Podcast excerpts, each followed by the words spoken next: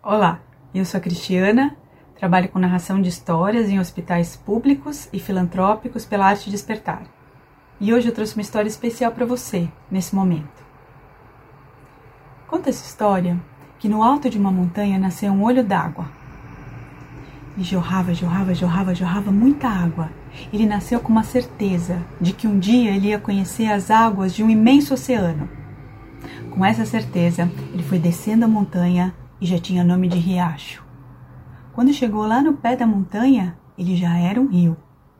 Largo, profundo, que ia correndo, correndo, correndo com toda certeza.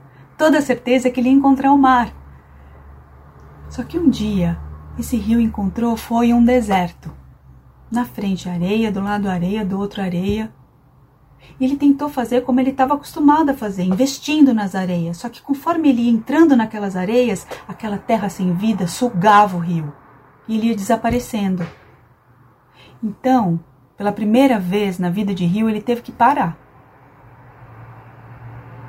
Quando ele parou, de lá do meio do deserto soprou uma voz. Uma voz que disse: O vento cruza o deserto. O mesmo pode fazer o rio. Deixe-se levar nos braços do vento. Deixe-se levar com o vento. Deixe.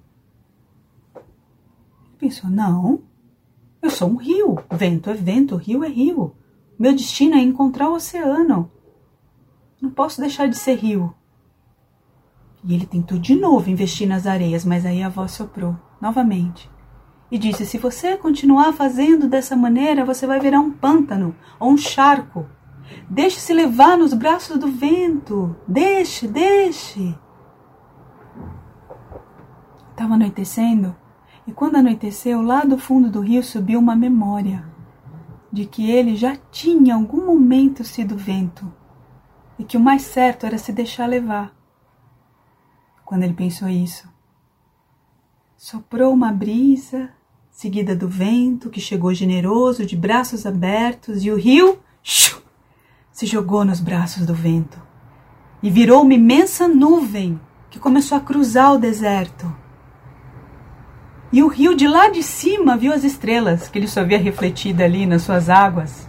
E lá embaixo ele viu a sombra dele passando pelo deserto. Foi uma travessia cheia de emoção, com medo, alegria, esperança. Tanta coisa aconteceu, mas o dia amanheceu.